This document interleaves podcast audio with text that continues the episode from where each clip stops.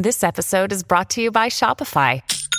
Forget the frustration of picking commerce platforms when you switch your business to Shopify, the global commerce platform that supercharges your selling wherever you sell. With Shopify, you'll harness the same intuitive features, trusted apps, and powerful analytics used by the world's leading brands. Sign up today for your $1 per month trial period at shopify.com slash tech, all lowercase. That's shopify.com slash tech. Now, I don't know about you, uh, but during the holiday uh, break, I uh, shut off the news. Uh, it was nice for me, and I'm a news junkie, as you all know. But I thought it was time to jump in a little bit and get a lay of the land in regards to politics, not only in our province, but in our country as well. Joining me now is Richard Zussman, Global BC's legislative reporter. Good afternoon, Richard. Happy New Year, Jas. Good Happy afternoon. New Year. And it's the real Richard Zussman, not a deep fake, which is good. Yeah, so, yeah, exactly. There you go. Try my deep fake voice on you and see how it went. All right. Well, there's like I've always been told you, you know, I love international news, but uh, all news is local, and that's what's most important. So let's start at the local level, and nothing more local than BC Ferries. Uh, walk me through this story. I think you're working on this for tonight's news hour as well in regards to porta potties and BC Ferries. Yeah, so some problems yesterday on the Queen of Cowichan between North Vancouver and Nanaimo. Around seven o'clock last night, one of the elevators went down, and then a second elevator went down. So all elevator service was stopped on the Queen of Cowichan, which meant for those with accessibility issues, they couldn't get from the car deck up to the upper deck. So BC Ferries jumped in pretty quickly here. You have to give them some credit. They got maintenance crews there to look at the elevator, but they also got porta potties delivered at around midnight. So this morning, for those traveling between uh, Nanaimo and North Van and back on the Queen of Cowichan, uh, for those with accessibility issues, so you can't get up and down those stairs, uh, the only option for bathroom was porta potty on that main car deck. Uh, one of the elevators is now fixed and operating, so they have solved that problem. But it's just a sign of some of the challenges we may continue to see on ferries vessels. CEO Nicolas Jimenez has acknowledged mm-hmm. that many of the vessels are, you know, at their best before date or beyond in terms of needing replacement. And that leads to all sorts of challenges. And often the elevator issues are tied to the fact that there's lots of vibration happening on the vessels as they sail and it causes challenges but it's also the fact that these vessels are getting older and we're going to see more challenges like elevator failures. We have seen some motor and mechanical failures. So there's a big ask from uh, BC Ferries to get more vessels on the fleet. It's going to cost a lot of money. They're already spending, Jas, hundreds of millions of dollars to upgrade and maintain the current vessel. So with growing populations, ridership going up, this continues to be something to watch, obviously, in terms of the mechanical challenges the ferries will have, all the way from, you know, having to use porta potties in some cases for those that can't use stairs, all the way to those canceled sailings that we've reported on uh, whenever they happen, especially uh, last year around Canada Day. We haven't, I don't think we've hit the moment where people say that's enough, but are we getting close between, uh, you know, at times not having enough staff uh, to run a ferry, mechanical issues? Uh, this is a porta potty issue here. Uh, I don't want to make too much of it, but I mean, are we reaching a point where, you know, somewhere along the way the public's going to say that's enough? and it seems to me that we're getting pretty close.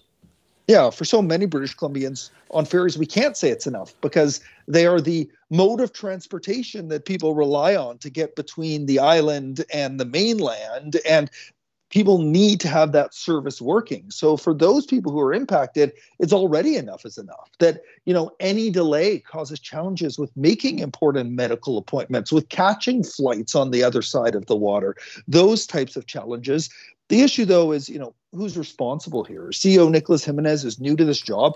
He the BC Ferries last year broke records for the number of people they hired, and in a situation like this, Jas, I believe that it's a changed mentality for ferries that they are quicker to react to problems. The problem is we are seeing more and more problems occur. So there's going to be a lot of pressure on Nicolas Jimenez over the next year to show the work's being done at ferries, to hire more staff to manage that side of things but also that preemptive maintenance is happening to ensure that we prevent these types of mechanical issues. And, you know, is this, it, it impacts a lot of people, you know, millions of sailing, you know, millions of people travel every year on the BC ferry system. So there, there are a lot of people here that uh, can be impacted. And, and that's why, you know, it matters in terms of how both Ferries and the province reacts to these issues on board. Uh, let, us touch on another issue, and that's with the BC United. Kevin Falcon was uh, on colleague uh, Mike Smith's show today talking about a cell phone ban. I actually talked about this when I was in MLA and was doing some work on it.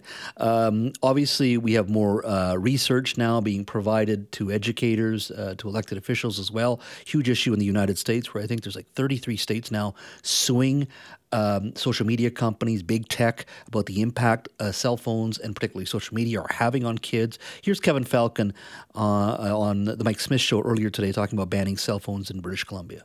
Well, we called uh, almost a year ago now for a banning of cell phones in schools. Um, the reason we did that is because we're hearing increasingly from teachers, but also um, that frankly, there's a huge amount of reports and data pouring in now about the negative impacts uh, that it has on terms of kids. It basically shows that kids learn less and perform worse as a result of cell phones.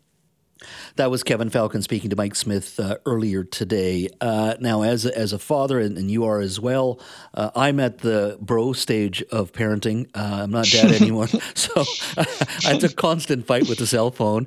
Uh, I, I, think your kid's a little younger, but I mean, there's some practical realities for cell phones where I think they work really well for kids. But I would agree with Kevin Falcon here. It's a huge issue in regards to educating our kids, in regards to attention at schools, and then of course the broader issue of social media and its impact it's having on our kids. Yeah, it's important to know that Quebec is putting in place a ban in its classrooms, but the challenge, as you know, Jas, with any type of legislation is when you put in a ban, enforcing it becomes an issue. Who does this fall on? Does this fall on the district or does it fall on the principal or teacher to teacher?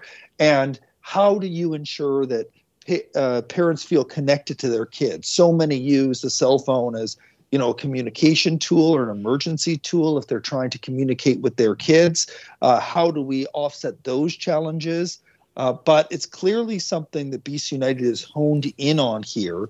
They are hearing concerns from the school system about the disruption of some of the cell phone use. You know, the classroom looks a lot different now, Jas, than when you and I were in it. Mm-hmm. The use of computers, of touch screens, of cell phones, is all part of learning. And as you develop through, do you start looking at implementing these sort of restrictions in a university classroom where they're relying so heavily on now virtual learning? It becomes harder that way. So, at what point do you draw the line? At what age do you draw the line here? So, this is obviously going to be, as we describe, a talker, one of those things that people will be curious about, about the role that politicians have here, but actually implementing it is going to be a concern. I think everybody agrees that we need to get the use of cell phones, you know, playing Candy Crush or texting a friend or going on social media in the classroom should be out of the classroom.